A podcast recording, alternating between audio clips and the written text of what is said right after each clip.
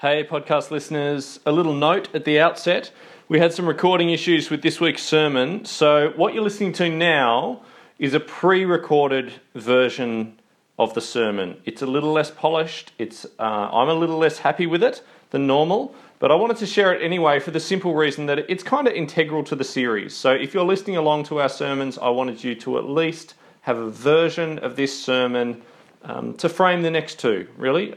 Anyway, I hope you enjoy this series on work and this first installment in it, such as it is. Okay, over to normal podcast operating. G'day, welcome along to another sermon from Good News Christian Church in Howrah, Tasmania, Australia. I'm Bernard Kane, I'm the pastor. Get in touch sometime at goodnewschristianchurch.org or why not come by one Sunday morning. For now, here's the sermon. Andrew Cameron, the uh, Australian ethicist, um, lives in Canberra. He tells the story of his mate. He says, I know a teacher who hated his staff room's crude, corrosive humour. So he began a habit with the morning paper. He'd read the opinion page on the way to work and think through his Christian response. He'd then get, uh, get to the staff room first, open his paper, and share his view. Others would share theirs. One morning he was on playground duty instead a task despised by teachers. But a colleague sidled up to join him. With some surprise, he asked, um, Why are you here? The colleague shrugged and mumbled, The staff room, it's not worth being there when you're not. This month, we're embarking on a series of sermons to address the oft neglected topic of work. Work. And I start with a story like that because it highlights some of the complexity and some of the tensions that we feel in the arena of work. Work is not a straightforward topic for us Christians. For one, at times we can feel a bit confounded about how work's supposed to plug into our faith, into God, into Jesus. It can feel a bit like work just happens out there through the week, separate to and distant from uh, my faith in Christ. You know, I'm a teacher, I'm a nurse, I'm a plumber, I'm a bus driver. How does that connect with the stuff on Sunday that's supposed to be of like cosmic importance? Um, first priority, Jesus, God, and the gospel. Which, of course, is a pretty fraught topic in our culture because our culture acts like it should be the other way around. Church is the pastime, but you work well. Our choice of occupation, writes Alain de Botton, our choice of occupation is held to define our identity. The most insistent question we ask of, of, new acquaintances isn't where they come from or who their parents were, but what they do. The, the assumption being that the route to a meaningful existence must pass through the gate of remunerative employment. Now, that's for one. Then there's the workplace issues, aren't there? The corrosive staff room at school or at the hospital or the lunchroom in your workplace. We're confronted by how to live as salt and light, uh, to use that expression. For others of us, we've got a problem even before we get to any of that because we don't work. There are the unemployed, yes, but plenty here live very productive lives, working lives, I'd want to say. Young mums at home, active retirees. And it's not work in a sense that our culture uh, recognises, uh, in, in a way that our culture honours or esteems. So, how does that go together with our faith? See, pretty fast, we struggle to put work together with Jesus. And hopefully this month, uh, we make some inroads to that. So let's begin.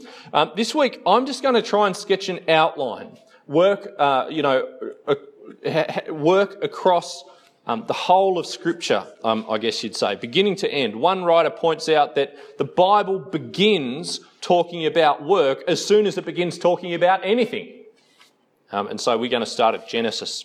So first up, work begins with God. Please read Genesis chapter 1 with me. Genesis chapter 1. It's worth noting I'm going to read from the start of the chapter, uh, but it's worth noting by the end, in God's mind, we have looked at a week of work, a working week. This speaking and making and creating, arranging neatly and just so, all of that, that is work 101. That's what the Bible says about work as soon as it says anything about anything. Uh, read with me Genesis chapter 1 and verse 1, please. In the beginning, God created the heavens and the earth. Now the earth was formless and empty. Darkness was over the surface of the deep, and the Spirit of God was hovering over the waters. And God said, Let there be light. And there was light.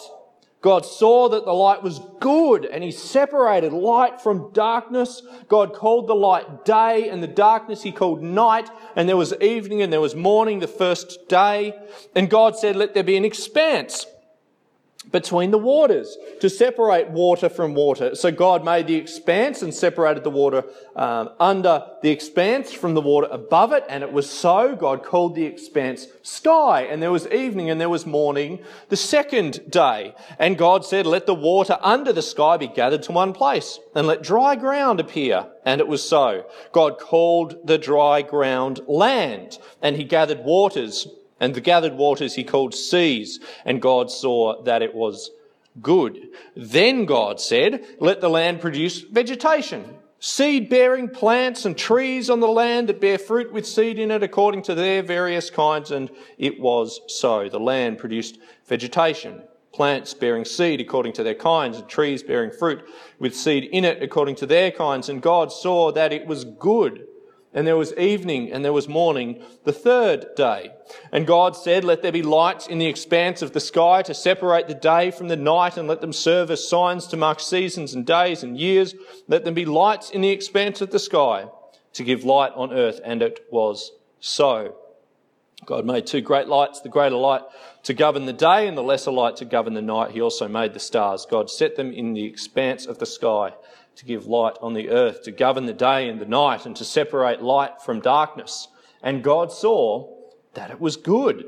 And there was evening and there was morning, the fourth day. And God said, Let the water teem with living creatures and let birds fly above the earth across the expanse of the sky. So God created the great creatures of the sea and every living and moving thing which, with which the water teems, according to their kinds, and every winged bird according to its kind. And God saw that it was good. God blessed them and said, Be fruitful and increase in number and fill the water in the seas and let the birds increase on the earth. And there was evening and there was morning, the fifth day.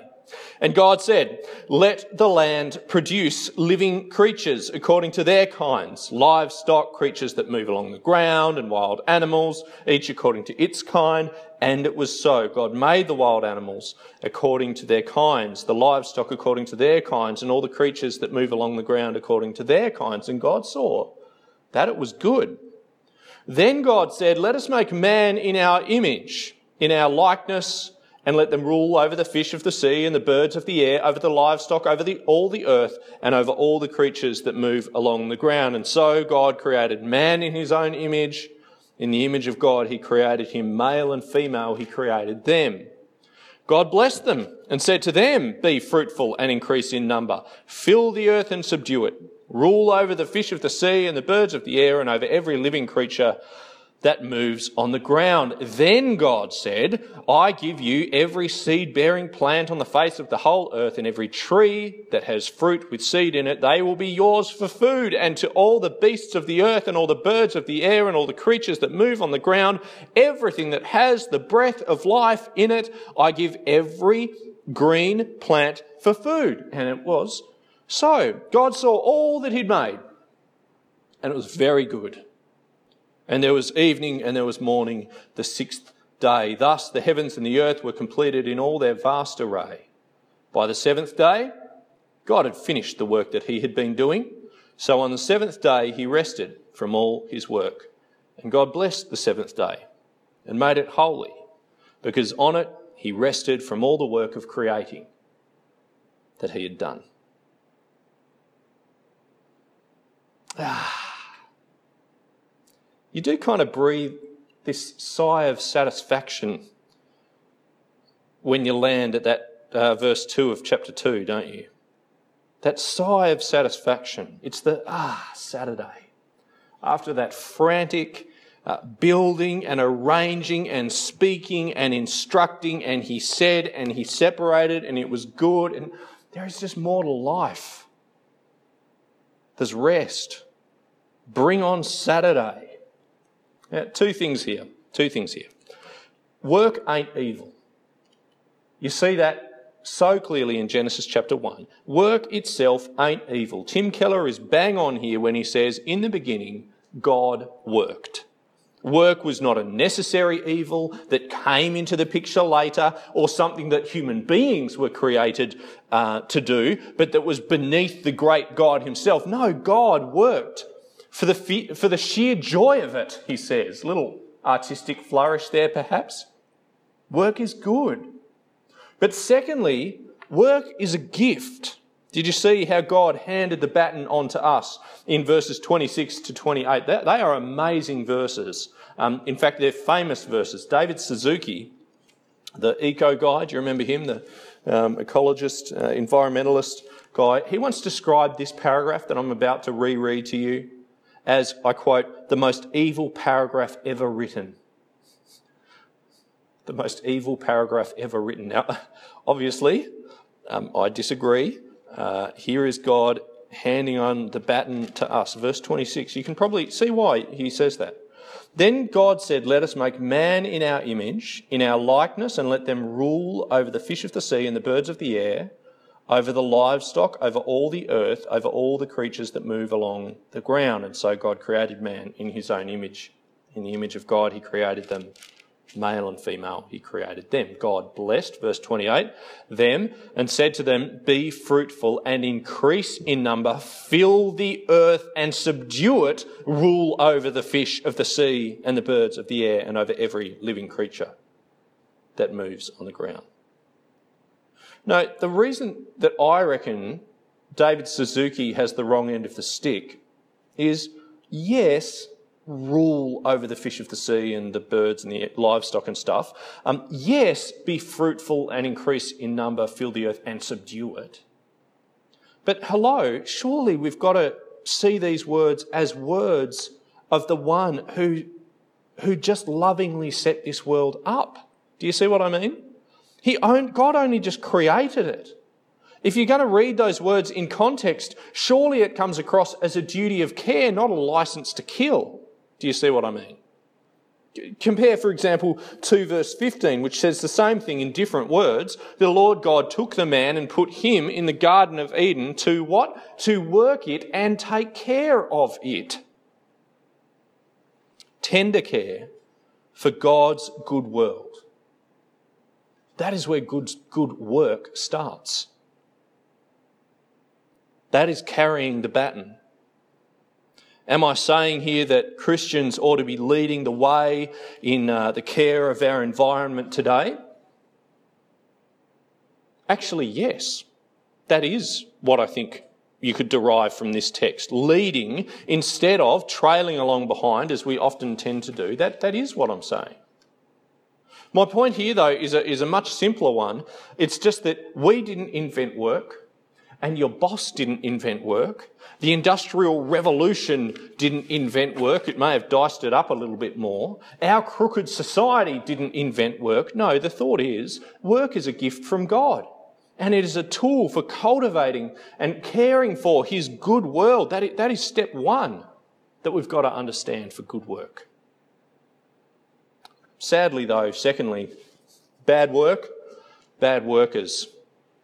Uh, I'll take it as read from here just because there's only so much that we can read in one sermon. Um, I'll take it as read here that you know the story of the fall of mankind. Um, you know, part of God's punishment on us, of course, it hurt us right where we go to work, uh, in our workplaces. Said God, for, for instance, in verse 17 of chapter 3, cursed is the ground.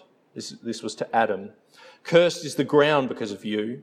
Through painful toil, you will eat of it all the days of your life. It'll produce thorns and thistles for you, and you'll eat the plants of the field. By the sweat of your brow, you will eat food until you return to the ground, since from it you were taken, for dust you are, and to dust you will return. So much for cultivating the Garden of Eden. Now, a really surprising example of this um, bad work, bad workers, you know, that work in a fallen world, um, comes from one of the most enthralling books in the Old Testament. We don't read it very often because in Ecclesiastes we meet this guy and we've got to say the world is his oyster. Well, uh, we know him only as the teacher, the teacher. Um, and Ecclesiastes is his story of a life lived with health and with wealth and with wisdom, but trying to live without God in the frame. And what he finds is work like that, it rings hollow, it rings empty. So, would you come across there with me to this wonderful, compelling picture um, of the teacher's life?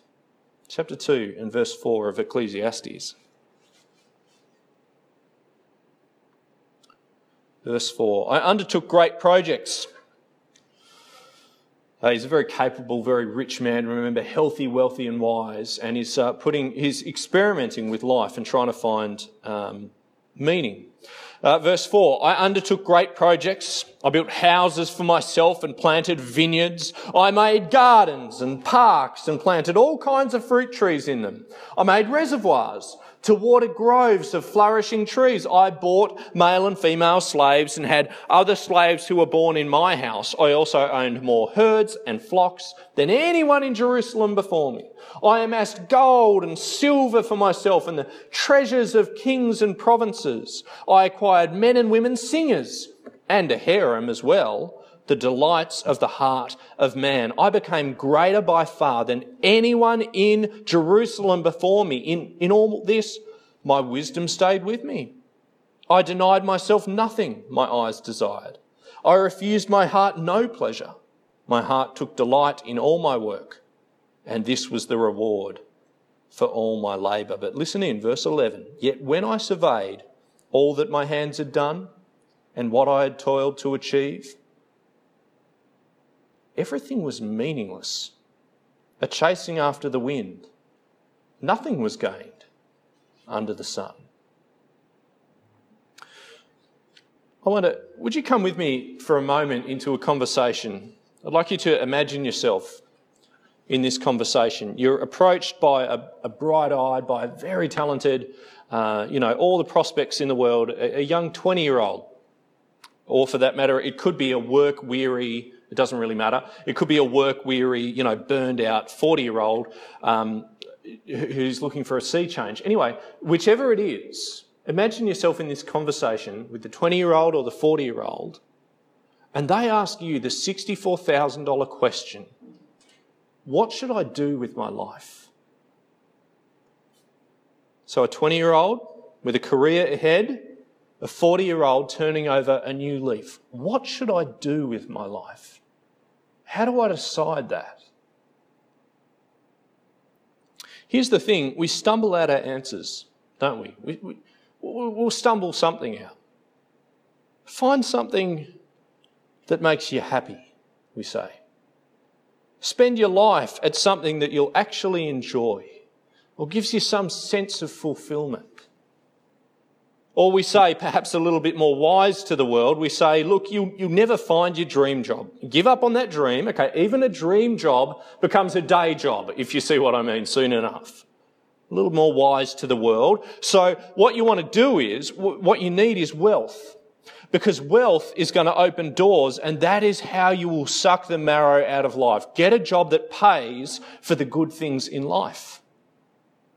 Okay, so happiness or fulfillment, wealth so that you can consume more of the good things in life. And then there's the voice that says, oh, you choose wisely here because you are what you do. Realize that. So, for goodness sake, pick something respectable, won't you? Pick something with a little bit of wow about it, a little bit of zhuzh. No one wants to be asked the question, so what do you do? Only to find that the questioner suddenly is shifting their glances and making their excuses while frantically looking about for someone more interesting to spend their time with. reputation. Andrew Cameron reckons that the teacher in Ecclesiastes, he calls those answers that we've just given for what they are. In sum, says Cameron, the teacher of Ecclesiastes' words, uh, sorry, in sum, says Cameron, the teacher of Ecclesiastes, he wards off emptiness by working for fulfillment, reputation, and consumption. The cocktail of fulfillment, reputation, and consumption is intoxicating for a while. Did you see that in the passage? Fulfillment in verse 4 I undertook, I built, I made. But reputation in verse 5 I became greater by far than anyone in Jerusalem before me. Do it for the pleasures in life Verse 8 I amassed silver and gold, men and women, singers, and a harem as well, the delights of the heart of man. If you approach work as if God is not even there, as if your work is your main thing, and you could be chasing fulfillment or consumption or reputation, it doesn't matter. If work is your main thing, it will ring hollow. Have a look at verse 17. Verse 17 with me in Ecclesiastes chapter 2. So I hated life, because the work that is done under the sun was grievous to me. All of it is meaningless, a chasing after the wind. I hated all the things that I had toiled for under the sun, because I must leave them to one who comes after me, and who knows whether he'll be wise or a fool.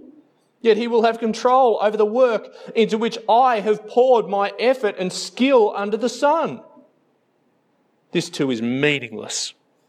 So my heart began to despair over all my tiresome labour under the sun. For a man may do his work with wisdom, knowledge, and skill, and then he must leave all he owns to someone who has not worked for it. This too is meaningless and a great misfortune. What does a man get for all the toil and anxious striving with which he labours under the sun? All his days, his work, his pain and grief, even at night, his mind doesn't rest. This too is meaningless. A man can do nothing better than to eat and drink and find satisfaction in his work. This too, I see, is from the hand of God. For without him, who can eat or find enjoyment? To the man who pleases him, God gives wisdom, knowledge, and happiness. But to the sinner, he gives the task of gathering and storing up wealth to hand it over to the one who pleases God. This too is meaningless, a chasing after the wind. Let's take stock. Let's take stock. Oh, bright eyed 20 year old, oh, burned out 40 year old, whoever you are. Number one, work is good. God loves work. He gave us work. He expects us to work. Um, so in a sense, whatever job you have chosen, paid or not, respectable or not, work is work, and that is great under God. Number two, work isn't everything. It's not God, and it's not even life. There is such a thing as rest, but more on that another time. Work isn't everything. And number three, but don't expect work to be a rose garden. Because there's thorns in work, like there are thorns in everything else. Don't be surprised when it hurts or loses its sheen or isn't, it becomes the day job instead of the dream job. Don't fear that you have missed your true calling when it gets tough. Work is good, it isn't everything, but it's got thorns. Now, before we close, we have one more journey to take. And it's a biggie. Because too often, work talk, work talk suffers from this real separation from the gospel. I mean, that's where we kind of began, isn't it? So in, in every other sermon, you hear me up here and I'm on about Jesus, Jesus, Jesus. Um, and suddenly now I'm just about creator God and wise living and general stuff about a thorny world you should smell a rat. You know, what gives? How, how, do, how do you connect Jesus to work? Well, for this week, we're going to make a small start on that, but you're going to have to trust me that come back the next two uh, Sundays when I'm preaching on this topic, and there'll be, there'll be much more.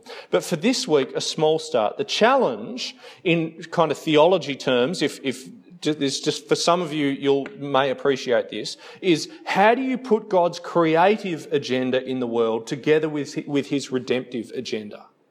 How do we put together God's original intention for the world which got so off track with sin, together with his saving plan, which by definition has to cut across the direction that the world is heading in. So, for this week, in one little verse, um, I want to say this. The thought that Jesus came as a this worldly man, as a this worldly worker, should at least affirm the fact that God is still pleased with this worldly work. Let me spell that out. Take a look with me at this little episode in Mark's Gospel. Turn with me to Mark's Gospel. Just a short reading here. Now, Mark's Gospel in chapter 6. Mark's Gospel, chapter 6. And just notice, please, how the people describe Jesus. I think it's significant. I think it's significant. Mark chapter 6 and verse 1. Jesus left there and went to his hometown. His hometown, accompanied by his disciples. When the Sabbath came, he began to teach in the synagogue, and many who heard him were amazed. Where did this man get these things? They asked. What's this wisdom that's been given to him that he does miracles? Isn't this the carpenter? Isn't this Mary's son and the brother of James, Joseph, Judas, and Simon? Aren't his sisters here with us? And they took offense at him. Jesus said to them, Only in his hometown among his relatives and in his house is a prophet without honour. He couldn't do any miracles there except lay his hands on a few sick people and heal them, and he was amazed at their lack of faith. Now, we all know that Jesus the dent that Jesus made in history was not on account of verse 3. He didn't make his name, he didn't make a dent in history because of his carpentry. Not ultimately, but just dwell on this. You, perhaps, who work what you feel is a mundane job through the week. For the first 30 odd years of his life, here was his reputation. Verse 3 Isn't this the carpenter? Isn't this Mary's son, the brother of James, Joseph, Judas, and Simon? Aren't his sisters here with us? I don't know. It, somehow it says to me, working a nine to five, if it's good enough for my Lord, then it's good enough for me. Carpentry wasn't unsuitable, you see. It wasn't too unspiritual for the first 30 years of the Lord's life. It wasn't beneath him to invest time and to invest effort um, and years in crafting and cultivating and you might say ruling and subduing the tiniest little morsels of his father's creation. Should it be beneath us? Phillip Jensen, he asked it like this. He said, If God came into the world, what would he be like? For the ancient Greeks, he might be a philosopher king for the ancient Romans might have looked for a just and noble statesman. But how does the God of the Hebrews come into the world? As a carpenter. To bring all this to a close, I think we need to be willing to see two things and carry these, please, uh, into the rest of this series that work at its worst. And we have played our part in it being at its worst, has been a hopeless replacement for God in our lives. It hasn't fulfilled us, it has hollowed us out. But secondly, somehow in Jesus, God has not given up on work. Work, and we're going to see this expanded on in the weeks to come, work remains the way to spend the good life to the glory of God. Now, this may seem an odd place, perhaps, to end, uh, but we, we began with a picture. of a new world, didn't we, there in Genesis chapter 1? And I'd like to leave you with an image that speaks of our hope, you know, heaven or whatever you want to call it. Uh, not in terms of rest, rest from work, we quite used to that, but in terms of fruitful work, creative work, work that sounds very much like the way we spend our day to day, but somehow better, somehow perfected. Listen to this picture of life that is in store for you and me in God's new creation. It comes from Isaiah chapter 65.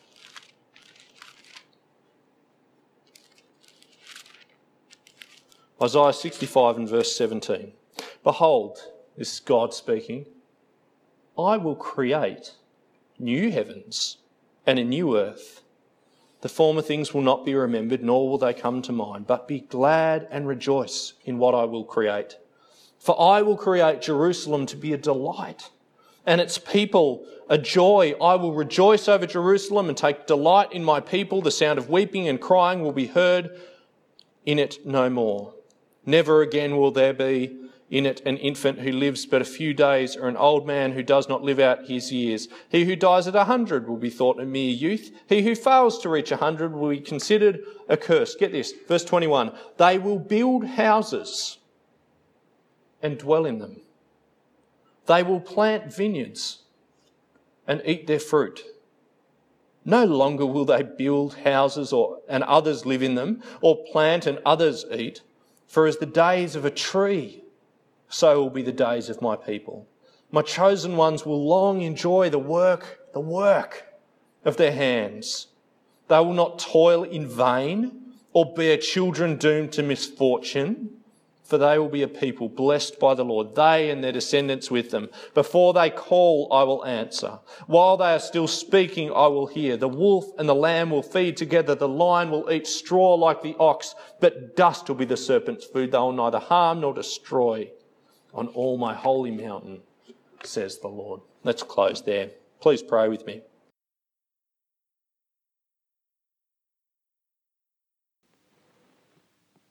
Our Father in heaven, so much of our lives, so much of our week, so much even of our sense of our very selves is tied to our work. We come before you and confess that we have made it really an idol too often. It is the big thing of cosmic importance, the big thing that defines us. God have mercy on us. Thank you that you are the working God, that work begins with you, that your work is good work. And Father, thank you that, as we'll come to see more clearly, that your work is for our salvation, ultimately. God, what a precious thing that is. For you've done all the work that's needed. And yet we pray, Father, in our lives that we might be content, that we'd even be delighted to see that we get to work in your world. Please infuse our working lives with that delight all the more. May we endure thorns, the thorns of working life, a little differently, for having seen that work as a good gift. May we endure those thorns. May we not ultimately be, be held back by them. And Father, may we work to the glory of God as unto the Lord, even this week. We pray it in Jesus' name. Amen.